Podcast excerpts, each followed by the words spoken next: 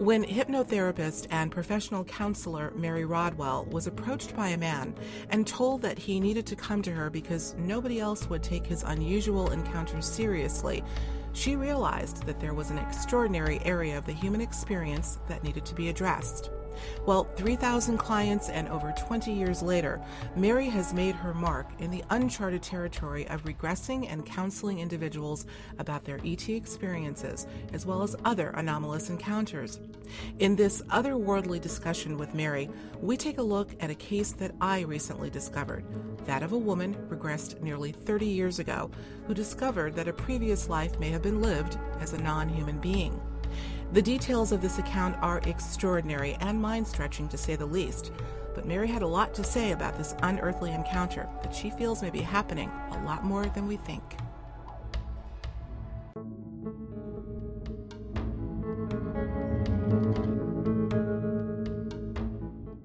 Mary Rodwell, I am so thrilled that you've agreed to talk with me about an account that I'd recently published about a truly remarkable story. I've got to tell you, this is the testimony of who we'll refer to as Kimberly. This is not her real name.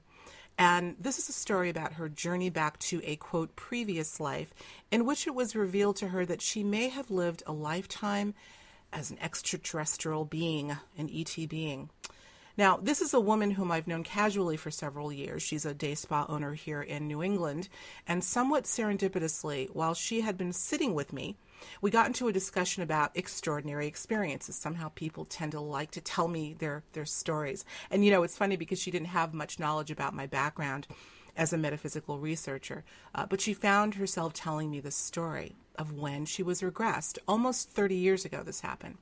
So, of course, I immediately wanted to capture her story in its entirety, and that's finally happened. And, you know, Mary, it's taken me nearly a year and a half to get her to fully agree to go on record. But we finally had the opportunity to get her full testimony at the end of last year, about a few months ago. So having been somewhat familiar with your great work in this regard, I wanted to reach out to you to see if you'd be game to take a look at this case and share your thoughts. So again, thank you so much for agreeing to do so, and welcome to the show. It's a pleasure, Alexis, and good morning from Australia. Yes, all the way from Australia. I believe you're 15 hours ahead, so we're... I'm in your future. Yeah, that's you absolutely are. Oh... Well, I know that you're somewhat familiar with the case. In fact, about a month or so ago, you and I had the opportunity to discuss some of the details of Kimberly's case. And in fact, I know you've read her account and were kind enough to offer some initial thoughts. And just for the audience, so you know, we've provided a direct link where you can read Kimberly's full account, long account, which is in two parts. But Mary, what I'd like you to do is maybe first give us an overview for those in our audience who may not be familiar with your great work, an overview of your research and findings in this regard, and then maybe offer up some initial thoughts on Kimberly's case in particular. Well, my work from being a professional nurse and midwife over a number of years, I went into counseling. And it's during counseling that I came across some really interesting cases, as you do, when people start to tell their stories and share their lives. But it was when a gentleman came to me and said, look, I've heard you're open-minded. There's no support groups for this. For this, they just think you're a loony. And this gentleman proceeded to tell me that he believed he was going up on spacecraft, his partner was waking up with marks on his body, shaved areas, etc. And the story was extraordinary, but the gentleman appeared to be very balanced, very articulate.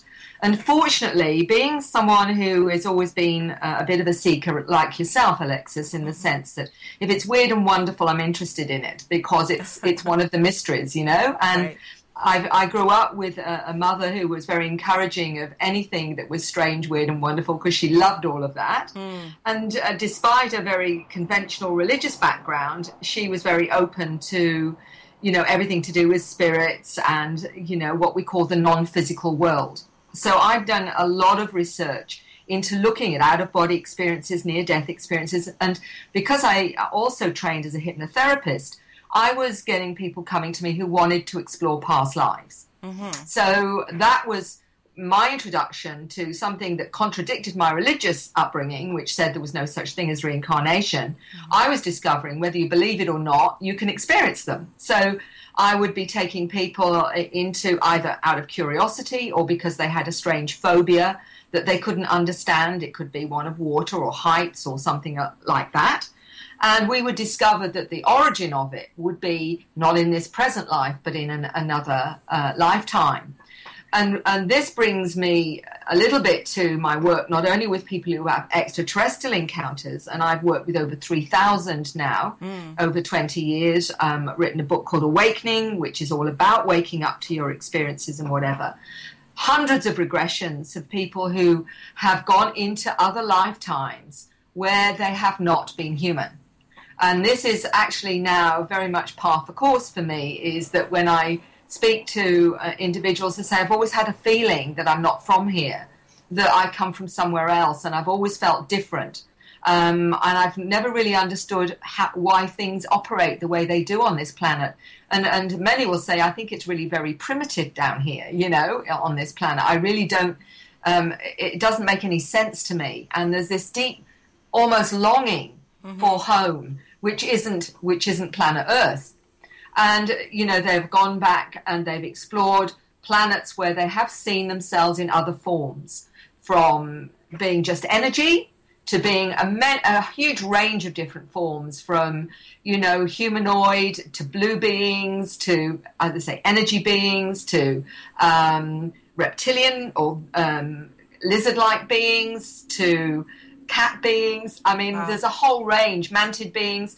So when you, you know, gave me this account to read of this beautiful lady who'd had, out of curiosity, an experience where she saw herself as non-human, that was actually, yeah, all right. So, you know, it's not unfamiliar to you, and that's exactly why I wanted to reach out to you. I had a feeling there would be a tinge of familiarity there. So continue. This is great. Yeah. So to me, and what is fascinating too, and I meet so many people that are not aware that they have a connection to other places, to other planets or whatever, but have always felt different. Always felt almost like they've been adopted. Because they've never felt the same as everybody else, and had knowledge and awareness, a deep knowledge and awareness of somewhere else where they feel they're from, but have never put the pieces together, never just thought they were just a bit different or maybe a bit strange, and maybe they didn't even want to look into it because people would start to think they were crazy, which is a standard one. As soon as you start, you know, stepping out of the box and imagining or feeling different to what you think everybody else feels, then, you know, you can't go there because... You know, everybody says that's the first step towards becoming mentally or you know, unwell. So a lot will dismiss it, and it's interesting that sometimes it's through something like this that a person will discover there's another part of themselves that they never really fully understood. Mm-hmm. And what's interesting here is, as I read her story, there were so many indicators to me that she was what we would call a starseed because she'd had sightings. Mm-hmm. She'd actually seen things in the sky. There were other things that she was mentioning that she'd never quite fully understood, which as a researcher of how contact happens, and there are all sorts of different patterns to this, which anyone who looks at my questionnaire on my website will see. Mm-hmm. They don't realize, they don't put two and two together because they don't know that they can. They don't understand those feelings they had as a child, perhaps, and some of them will be very psychic, you know, they will sense presences around them or wake up at night and not being able to move, and all of this stuff will not realize that this is such a common pattern of, you know, experiences with other worldly beings, whether or not, you know, you see them as extraterrestrial, and some of them certainly are. Some of them are spiritual beings, you know, those spirits that have passed on. Some of them are interdimensional, some of them are extra-dimensional. So there's a whole range of ways that we interact in the non-physical realm. And this lady is absolutely, there are so many indicators in her story. I just had a chuckle, to be honest, as I was going through it, thinking, yep, Yeah. Here's another one. Well, you know, I have to tell you, Mary, that when we finally sat down, and this was, you know, quite a while, I think we probably did a good 2-3 hours of discussion. Mm-hmm.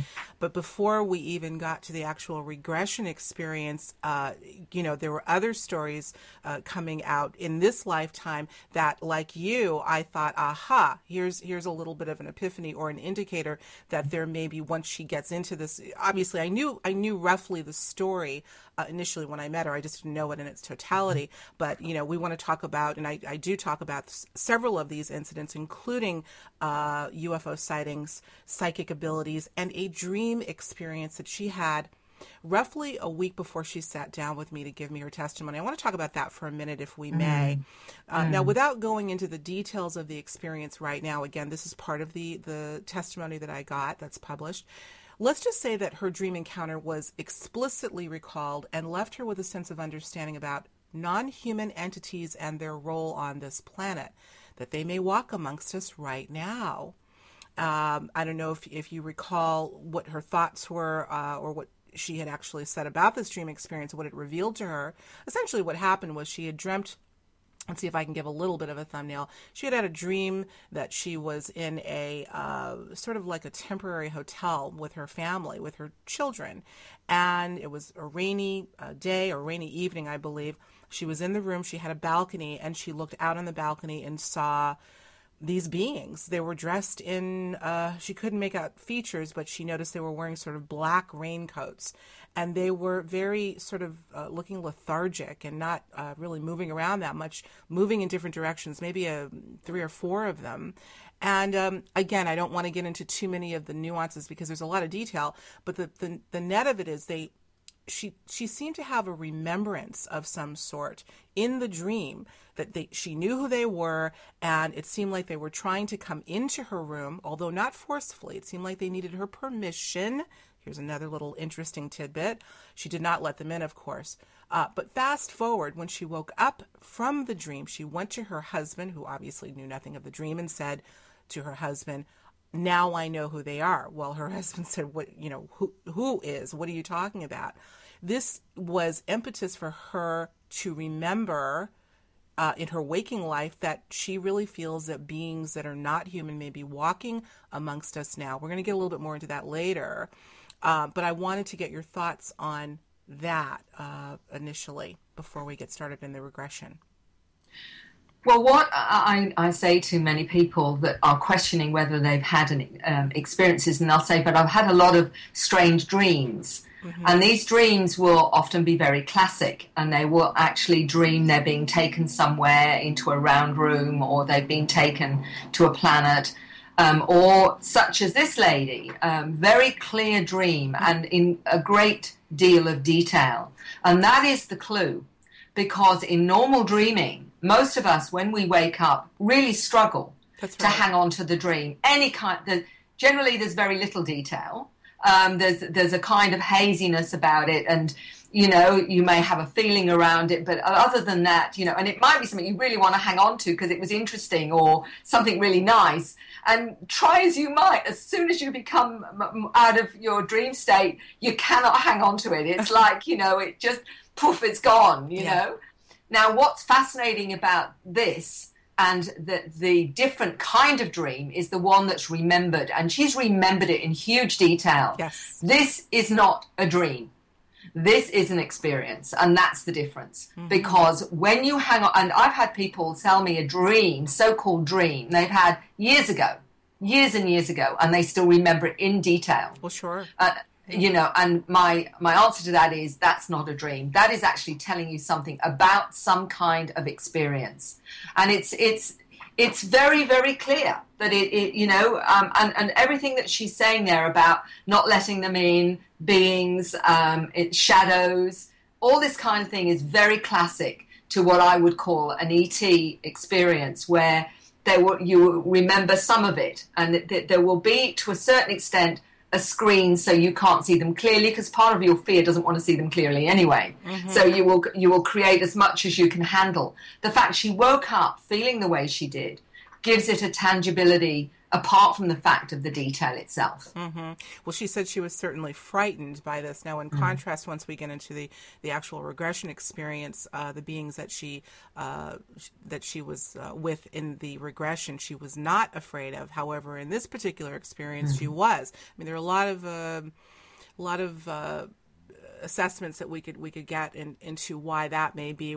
She was absolutely frightened to the point where she said after she woke up from the dream, she recalls she had to go to the bathroom and she was so afraid. She was afraid to get out of bed. So she said, I waited for my husband to get up and I figured I'd just follow him. So, I mean, it was one of those things where it left this indelible fear, memory, but also a bit of fear. And again, this is one of quite a few curious experiences that we're going to get into. But I want to get into the regression, because this is where, of course, the crux, the meat of it is. Now, as you know, Kimberly was regressed at the age of 24. She's now 52. So this is nearly 30 years ago at this point. And yet, as she relayed the experience to me, there was such a sense of emotion and animation as she's telling me the story. She's recalling the experience. Similar to the dream account we just discussed, it seems there is, again, this indelible mark that's left on the part of the experiencer when they are remembering their encounter experiences. If you could elaborate a little bit your thoughts on that, especially in terms of the emotion animation that she conveyed as she had, she's recounting something that happened almost 30 years ago. That in itself is giving you a tangibility. Mm-hmm. If it is something as a dream or a hallucination or a fantasy or imagination, you don't have the emotional, if you like, pressure point with it. The fact that there was so much emotion in itself is evidence of its reality, even if you didn't take it any further than that.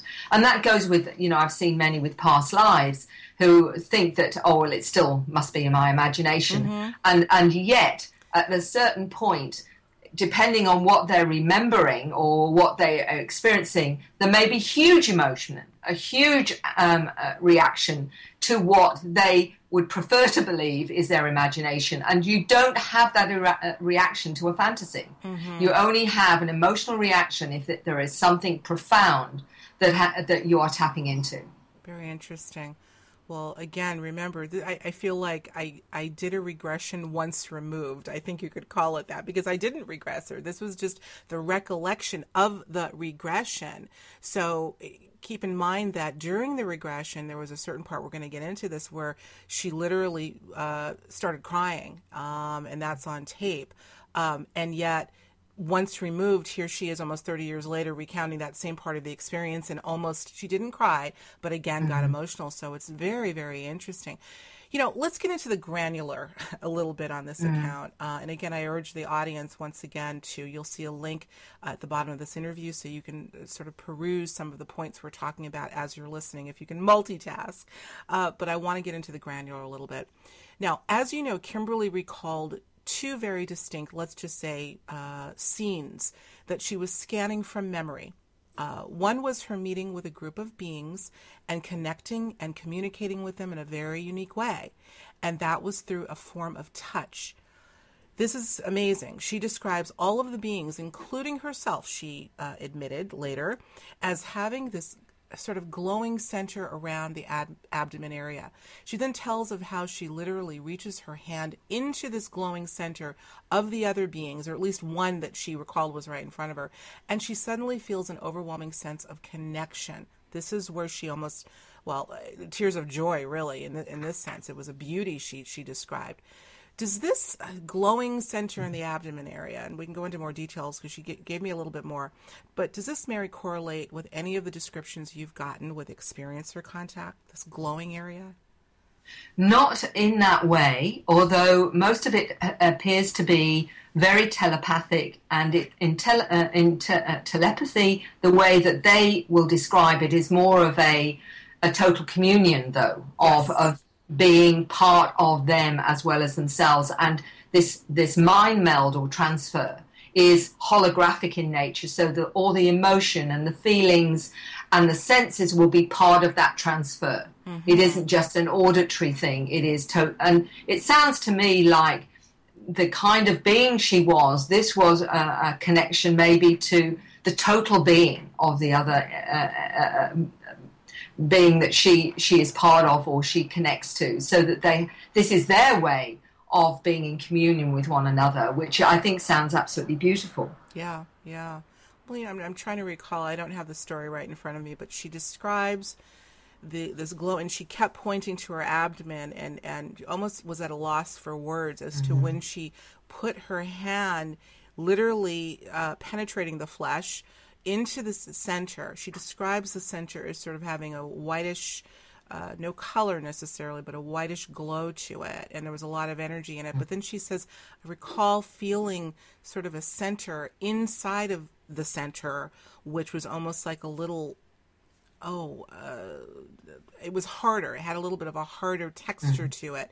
And it seemed like when she actually made connection with that everything, there was just so much love she described. You know what else comes to mind? I think of obviously the movie Avatar, and I've only seen it once, but I do recall that there was a situation where the beings, and I can't think of any of the character names, but especially the main characters, when they were connecting with the animals, you know, the flying, the audience is going to laugh because I'm sure there are a lot of Avatar fans. I don't remember what they were, but do you recall, did you see that movie where they would connect their tail? Yes. Yes. And almost plug in. That's right. Yeah. And I think that is a brilliant movie. I've seen it a number of times. And my sense is that what that was showing us is, if we only realized it, that we are connected to everything. And the way they were doing it in a very tangible way was they were connecting to all consciousness, even though it was different in form to themselves, so that there was literally a communion, if you like, between the different species and frequencies, from plants to animals and what have you. Yeah. Which was, yeah, absolutely. Yeah, I think communion is a great word. And as I recall, Kimberly telling me, describing the situation, I would say it was a communion of sorts. It absolutely was. And, you know, it's interesting, and this is where we'll get into where she later admitted to me that she believed herself to be one of these beings. I said to her, did you have this glowing center yourself? And she paused for a little bit, and she said, well, yes, I did. I had the glowing center as well. So, you know, there weren't a lot of details about that particular, there were two scenes that she was sort of witnessing, I would say holographically. And, you know, that was really kind of the main part of it. She did talk a little bit about where she thought she was. She didn't necessarily think it was a craft that she was on, as her, according to her understanding of what a craft would be. She talked about it as, I didn't see it as mechanical, or it didn't feel mechanical. So we don't know whether she was on a craft or not, but other than talking about their, the connection with the center, their appearance, which I want to get into a little bit later. And, you know, her sense, of course, that she was one of them. There wasn't too much more detail other than that, but I want to move on because we're going to maybe go back and forth a little bit. This was the other scene. During the regression, Kimberly tells of the witnessing of the dramatic collision of planets and the destruction, the combustion of these planets. She describes being right there to witness this destruction. I asked her, were you on one of these planets? And she said, no, but I was right in front of them. I was right watching them. I couldn't even imagine being so close from that perspective. And she said she was witnessing something magnanimous as she described it, but it was so sad. In fact, while in the regression, this is where she was reported to have broken down in tears. And even as she's recalling the story to me, she again got emotional. And this I found interesting, of course, but very moving. According to some of the testimony, again, going back to some of the people that you've regressed, have you been witness to anything like this in terms of planetary collision, or, you know, seeing things from a perspective of... from that, yeah. What it brings to mind, and what I have come to understand when you access the subconscious, superconscious, is as a soul, we are in many forms and we experience many different things. And I remember particularly a young graphic artist telling me he was seeing himself as an extraterrestrial, and I said to him, So what is it that's happening? And he said, this is amazing, he said. We're moving something huge from one dimension to another. And I said, what do you mean, something huge? And he said, it's a planet. Mm-hmm. We're moving one planet to another dimension. He said, but we've done it too quickly and it's messed up its energy and now we've got to fix it. Now, he was a graphic artist, so he was able to draw what he was seeing. And the sense that some of these intelligences have the ability to move and alter planets in itself is quite an incredible concept. It sure is. And quite amazing. So, you know, these are some of the things. Some have felt they've been creators and they've gone to other planets and seeded other planets, for example. And what I would have, if I'd been working with this particular lady where she was viewing this destruction, part of her would know why she was perceiving that, why she was needing to perceive that from mm-hmm. What I would call her subconscious or higher self. And my question would be is, why is it important for you to remember that? What is it about remembering that you've needed to recall right now? Because it's telling her something. Everything you experience with your subconscious is telling you something. And if you don't understand it from one level, then you ask from another level. So, because that isn't just what I would call, one of these just random things. Right. The fact that her subconscious was showing her that meant it was important. It was important to her on some level. And that would be the question that I would have wanted is, why is that important now? Why do you, have you wanted... Why does your subconscious show you that at this moment in time? That's an excellent question. And I recall your initial comments, you had said that. And, I think, too, again, we're talking 30 years ago. She describes this particular regressionist as being very unassuming and I'm sure quite good. But I got the sense that he had never witnessed anything like this before. And I think he was being a little bit, a little bit shy about saying it. But I think it freaked her out. It freaked mm-hmm. him out, I should say. The regressionist mm-hmm. didn't expect mm-hmm. this to happen. So yeah. I agree. He could have gone a bit deeper and really gotten her to put it in a bit more context. I agree with you wholeheartedly. Mm-hmm. But nonetheless, I have to tell you, she's not necessarily adverse to being regressed again. Maybe we can have a discussion with you offline. But anyway, again, we're talking about two particular events, one being in the presence of a group of beings. And by the way, when she then sort of switched the scenes and went back to the planets colliding, I had asked her if she was alone or with the other beings, and she said no, she believed herself to be alone. So I don't know what that might... We're left to obviously speculate as to what the purpose of her seeing this massive collision was. But yeah. Well, let's talk a little bit about the description of these beings. It's also quite interesting and clearly in correlation with some of what has been described, based on what I've heard, as the tall whites. She describes the beings as being quite tall, at least 6'5", very slender, pale white, and skin texture to be almost satiny or velvety. She described them as soft, almost like dolphin skin, and I've heard some mention of that relative to the dolphins.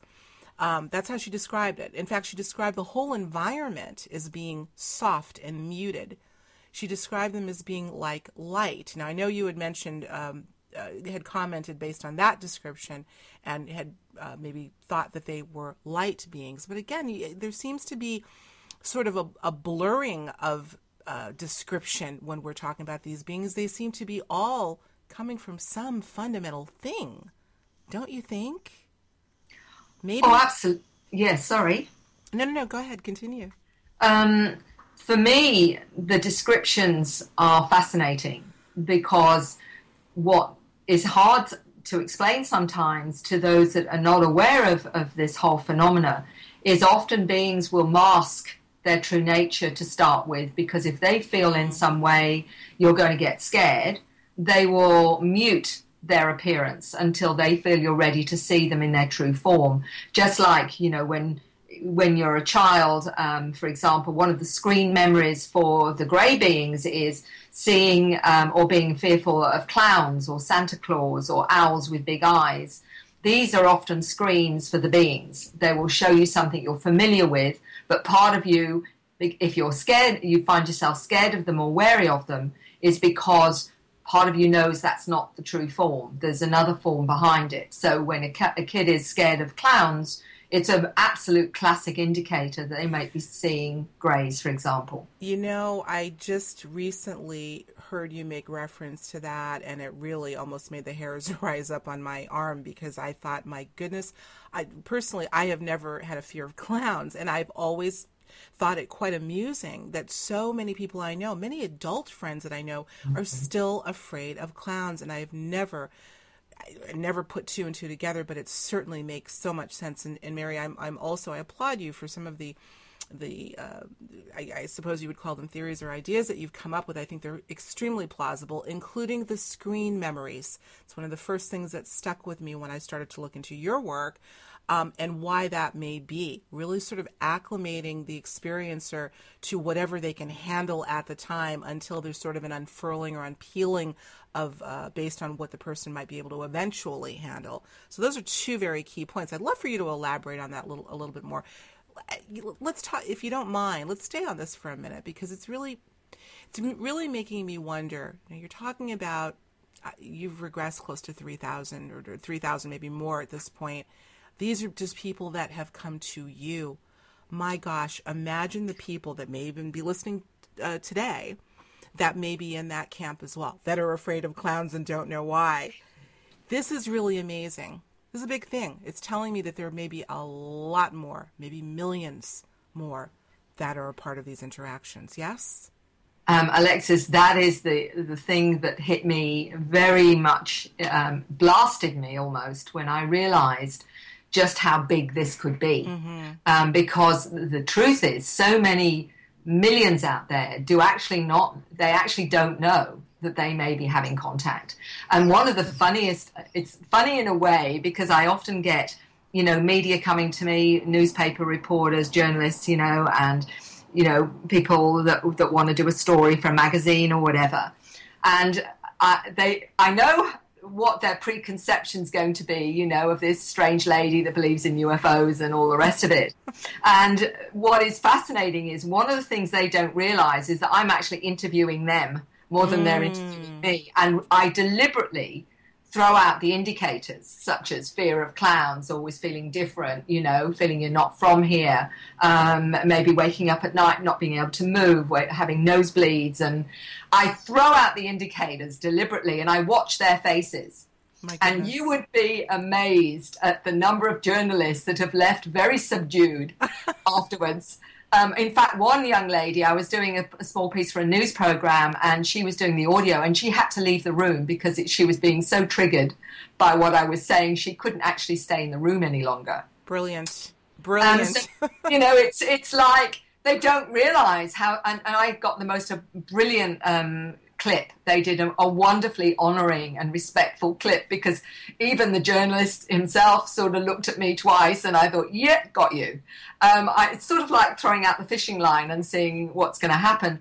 Right. What is the truth is that this is global. This is it knows no boundaries. It doesn't matter whether you're a professor of, you know, psychiatry, or whether or not you are a farmer or a little child of five. Mm-hmm. If you are going to have this these experiences, you're going to have them, and you may not. And most people don't realize how they fit into the encounter. They just think of the abduction type, sensationalized kind of experience that they see on the television or hear on talk shows with a very highly traumatized individual, and that is just a very small part of how this interaction happens. For many, it's not like that at all. For many of them, they're not traumatized, but they've always felt alien on a human planet. They have never felt comfortable. They've never felt like this is home. And their interactions will be completely different. Often they're very loving. Some will see it as spirit guides. They'll say, oh, I've always been aware of seeing the spirit world. I can tune into, I can communicate with animals, or, I know how people are feeling by their emotions. So they're highly intuitive. And their spirit guides will be more traditional looking. Or they may suddenly say, you know what? I've got one guide and it doesn't look human, and I'll get them to describe it. And in fact, even just yesterday, I spoke to one lady, and her guide is a grey ET, and she said, he's always with me, and he helps me, and he supports me, and we were connected on another planet, so he's come in as an interdimensional being to support me this time. So there's no separation. It actually is all part of us waking up to the non-physical world, and whether we see it as angels or fairies or light beings, it comes through the lens of your belief system. So if you're very religious, it may be a light being will appear to you like an angel. If you're not religious, it will be a light being. And this is my point, is that we make judgments through our own particular paradigm or a particular belief system. But actually, it all operates in this multidimensional aspect of our reality. And where I'm coming from is try not to judge it more, but connect to what you feel about this form that you're interacting with. And this young lady, this lady that you're mentioning, as far as I'm concerned, how she's interpreting. The tall whites are very well known as ET beings. In fact, Charles Hall in the military, when he was in the 60s, met a lot of the tall whites in what we call the military bases, because they apparently had bases there. But they also, the ones that she's talking about, could be what we call light beings as well. And without her tapping in more into that and getting them to communicate with her, that's what would be the next step, mm-hmm. if she wanted to, was to actually get them to identify themselves. Absolutely. Well, I think you make such a potent and poignant point about the idea that people are so insistent on putting their experiences in buckets and labeling, and thus separating the experiences. And I'll give you an example with Kimberly. We're going to get a little bit more into some of the other experiences that she's had in this incarnation, if you will. She has had shadow person visits, a number of them. And, she'd never heard that term before when she started telling me about these experiences in the context of the larger discussion, of course. But she, as I sort of described, because my audience may know I've done a great deal of research in this area as well, have interviewed quite a few people on the subject of the shadow person phenomena, which it seems to be ubiquitous, by the way. But as I described, sort of a typical, if you will, or a prototype, there's no actual prototype, but an average, what a shadow person visit may entail or what they may look like. She's like, no. I really kind of thought these were either ghosts or demons, a ghost or a demon. Why? Because of what she has been taught that is supposed to look like. So I think that really underscores your point incredibly. You really have to wonder, it's not really how many have had these experiences, but who hasn't? And to what extent, of course. So I just find that very, very interesting. Well, before we leave the subject of the regression itself, because again, as I said, there is equally intriguing experiences that she's had that I think sort of underscore the regression. I want to talk about her voice during this regression. I think, even the most open-minded of us spend at least a little time asking the question, could this really be, including me? But I have to tell you, the one thing that really got me to thinking about the validity of this case was in how she described her voice. Because, of course, her initial regression was recorded. She'd had a chance to listen to some of it. She said, in fact, the voice was so frightening she couldn't listen to the whole thing. She said everything about it was different. The cadence was different. The pace was different. She sounded more like a male, and even described the voice as being sort of machine-like. What are your thoughts, Mary, on this dynamic? And again, I'm probably going to confront a lot of people because I'm so far down this rabbit hole now. This is sort of my norm. So, coming back to where a lot of people are at, what seems to happen is that when someone goes into that space, they're maybe accessing another aspect of themselves. So if she's going back to a time where she was not, you know, a non-human. She may be accessing the energy of that part of her, for example.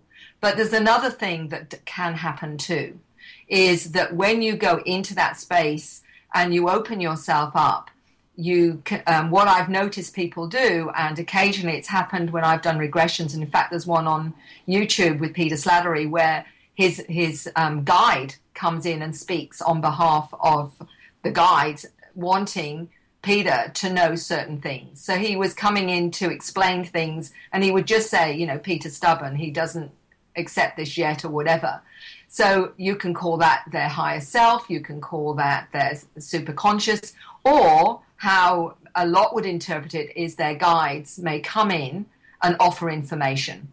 And that is a very common thing that can happen during hypnosis. If someone is very intuitive anyway, they'll be connecting maybe to their guide, their spirit guides, or their you know, what I call their non-physical support team. And one of them may very well come in because they're open enough and overshadow them, which is the term I use when a spirit uses your voice to convey information. And it may be that she was overshadowed by another aspect of herself or one of her non-physical support team, her guides, if you like, or those that support her from that realm and giving information. That is why the voice is different. That's interesting. And, yeah. You know, so however you want to interpret that in your understanding, this is actually quite a common phenomena with individuals, is that they will, because they're open to, if you like, they become more of a conduit and trusting enough to go into that space. It allows these beings to access them and convey information, which is what could very well have been going on here. Mm-hmm. Now, in terms of, let's say it were the latter and that it was one of the beings coming in her stead to sort of guide her and thus the voice change, would that be akin to what you've referred to as a walk-in, for the moment at least?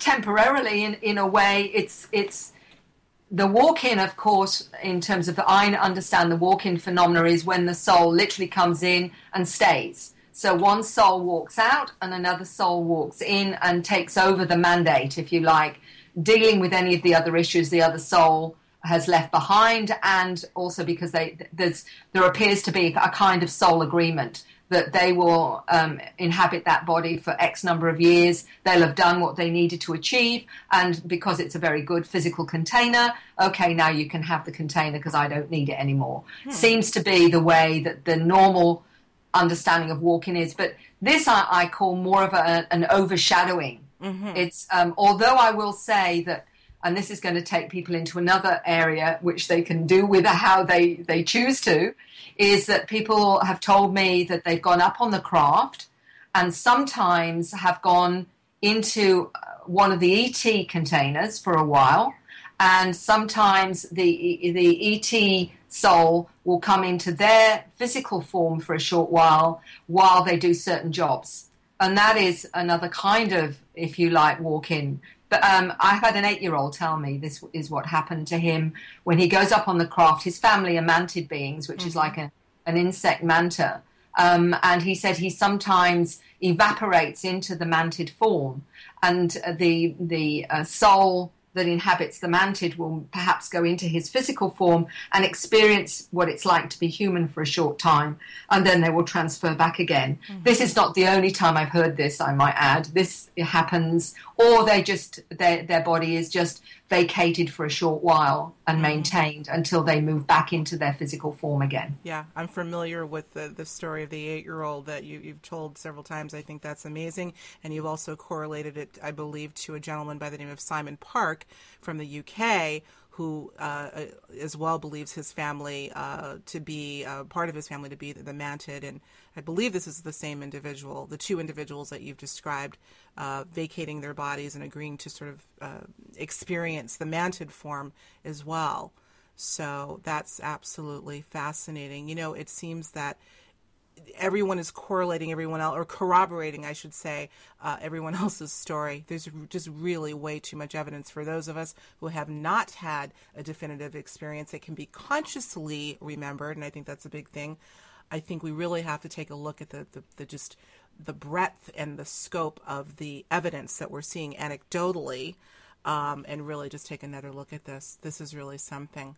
Well, you know, the time is really flying. I'm looking at the clock. We may be able to go a little bit over, but I really want to get into what I'm going to call, based on part two of the account of Kimberly, and that is some of the other experiences that she's had. We've talked a little bit about the dream encounter and the shadow being visits, but I want to talk about her sightings. You know, it seemed I had to ask, you know, have you ever seen a craft? And she didn't blink. She answered immediately, yes, a couple of times. And she began to tell of a couple of instances. The most recent sighting was not that long ago, maybe a few years ago.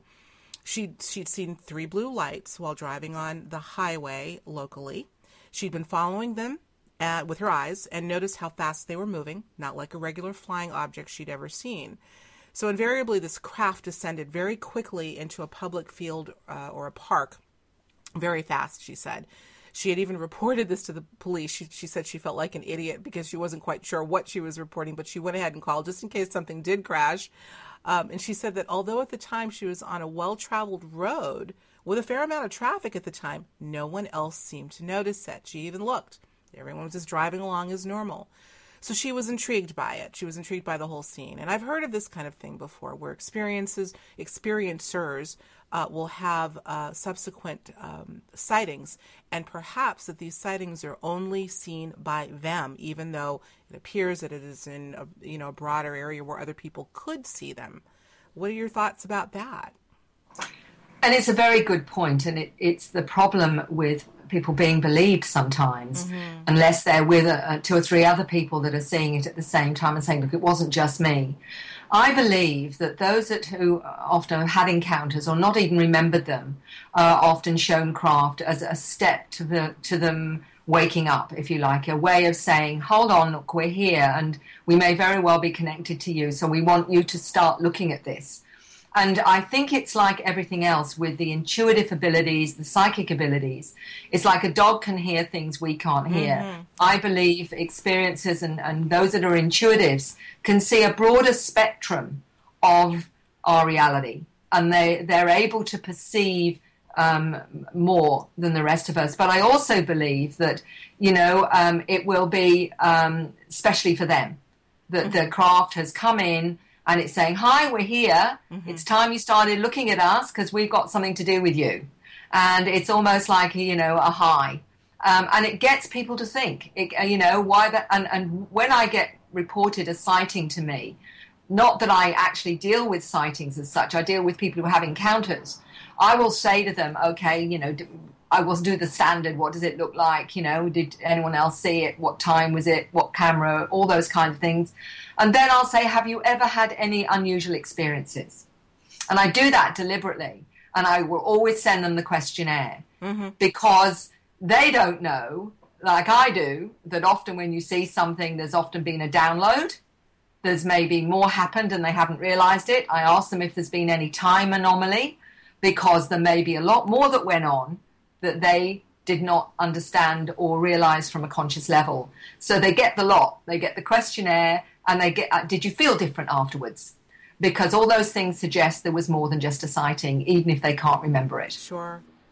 That seems, I've pondered that, Mary, so much in terms of, again, these other, even semi-anomalous experiences that may, to the experiencer, not even resemble to them based on how they would think a, quote, abduction or, you know, contact experience should be.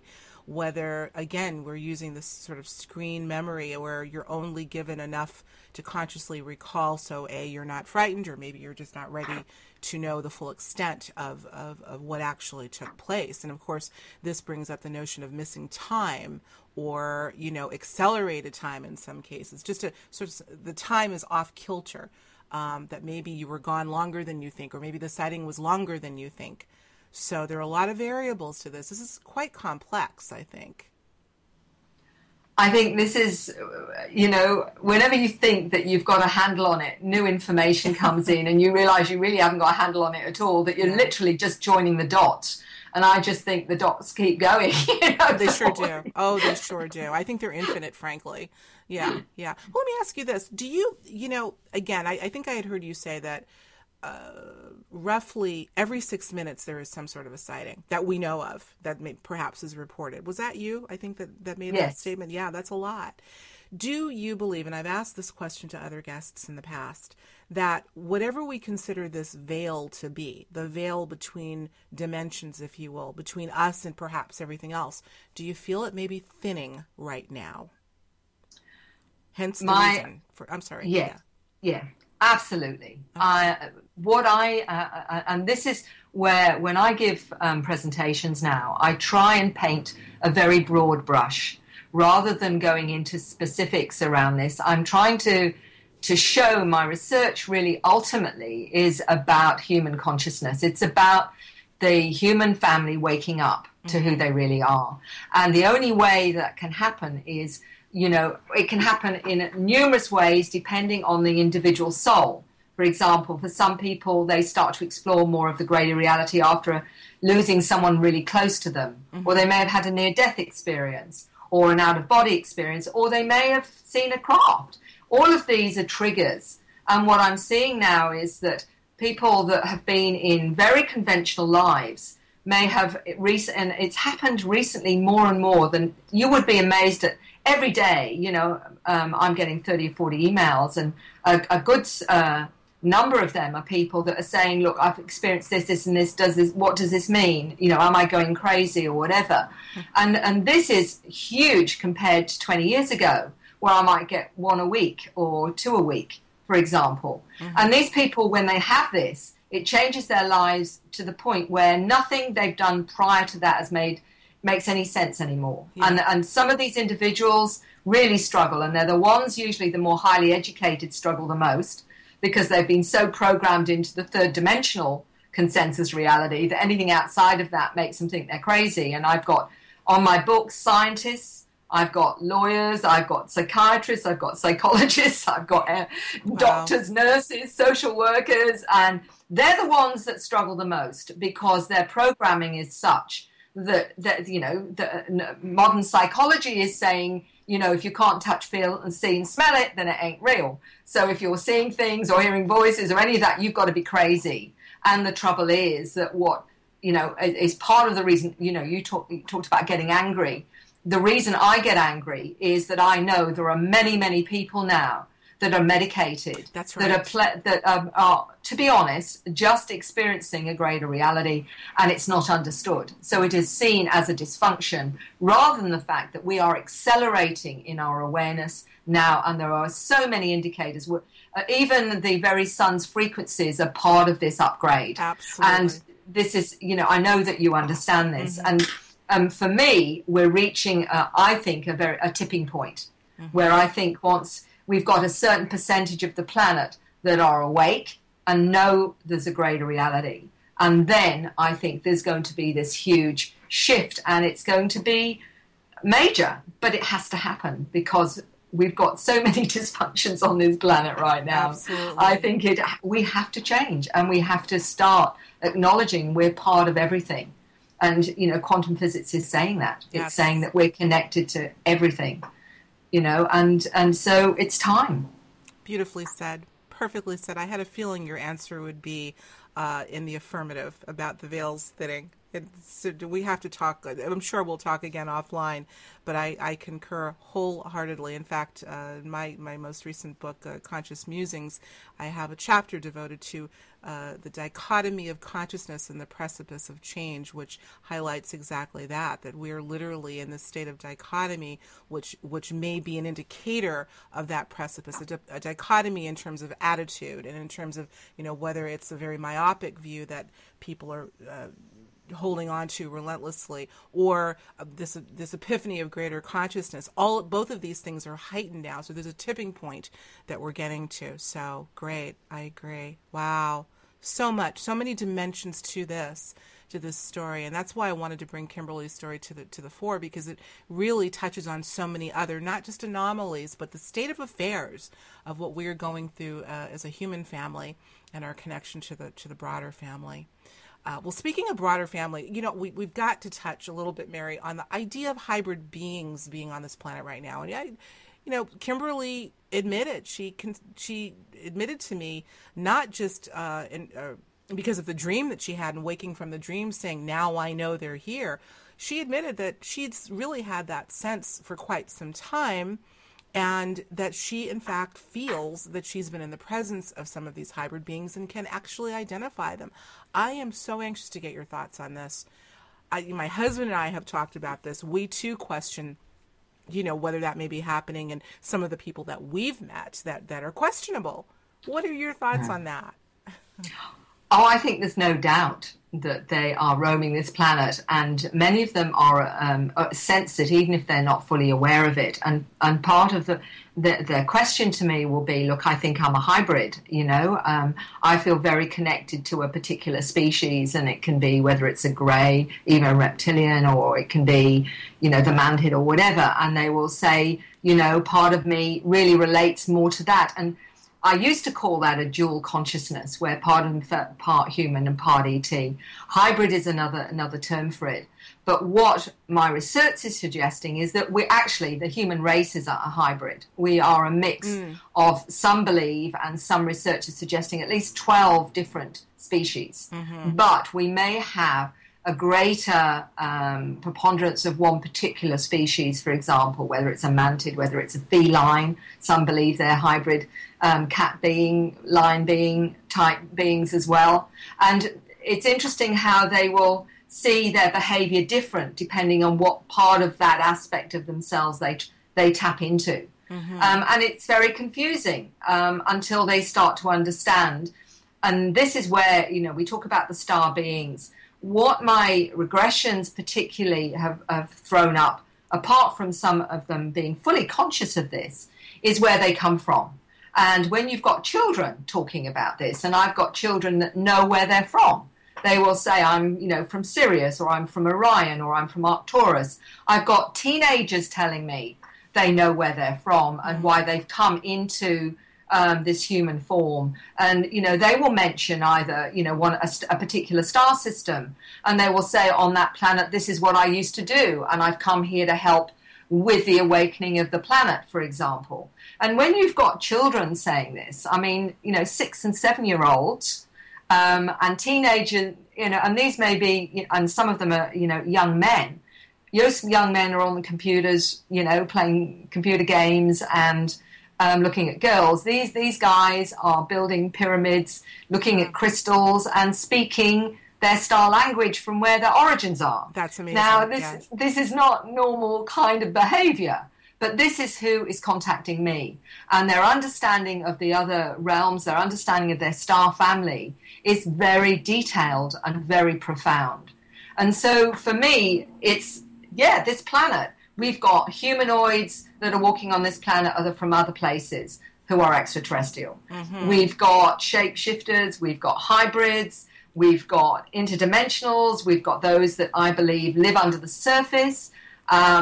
We've got potentially time travelers as well, some visiting us from the future, because time and space, as the way I understand it, is a third-dimensional construct. So this is the matrix of my understanding now. And what they're all saying is, it's time humanity woke up and realized who they are and why they've incarnated at this time, which is a crucial point in our evolution as a species, and becoming part of what they say is the galactic community. Mm. That's a lot of evidence to me. Do you feel that there may, Mary, be one defining moment, acute. I'm sure you've been asked this before. I know you have. A lot of people in this research have been asked, we call it disclosure.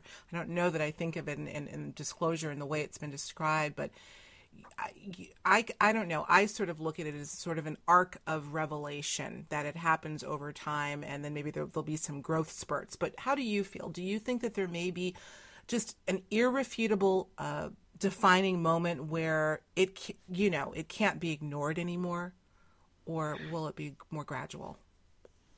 I think it's what I'm seeing is certainly a process of awakening now, exponentially, in terms of people who realized that there was more to their lives than they ever realized. And that's been a process. If you're asking for the government or any government to stand up and say, look, they're here, I doubt very much that'll ever happen because they've got too much to lose. And by saying that, because they already know they're here. And a lot of our technologies today are because of reverse engineered technology of crashcraft that's happened over the last century or more, where they have reverse engineer it from the digital chip to fiber optics to all the rest of it. And as soon as people realize that they've been lied to and over, many, many years now, and saying, why wasn't this technology made available to humanity? And we're still using fossil fuels when we could have free energy, are going to get pretty pissed off. Yeah. So they're not going to put themselves in that kind of place. But I think disclosure is going to come from the people. I think the people waking up, they're going to reach a point where they're saying, we're no longer going to pretend this isn't going on for us. And actually, the organisation of FREE, which is the Foundation for Research into Extraterrestrial Encounters, we're going to have what we call a coming out experience a day in October. And that whole idea is people finally being prepared to say, yeah, this has been happening to me. And I think when enough people are prepared to own the truth, then I think it will. It's like, when did people accept that the Earth wasn't flat? Right.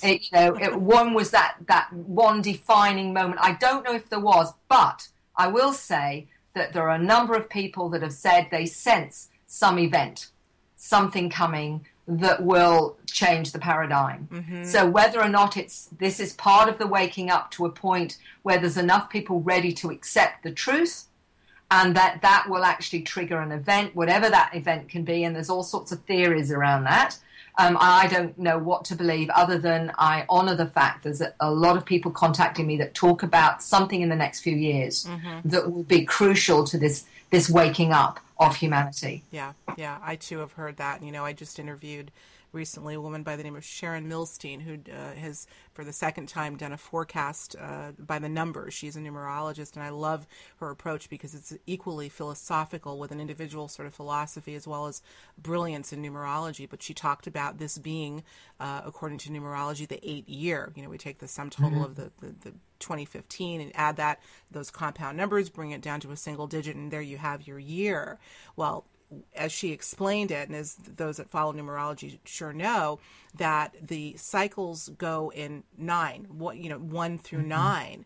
So it stands to reason that if we're in the 8th year, that would make 2016 the 9 year, and we start all over again in this cycle, which would tell me that somewhere between that really now and before we start again, it could be that we see something significant, integral, before that next cycle starts. There's so many different ways of approaching it. And I think a lot of it has to do with feeling, as I talk so much about how do we feel.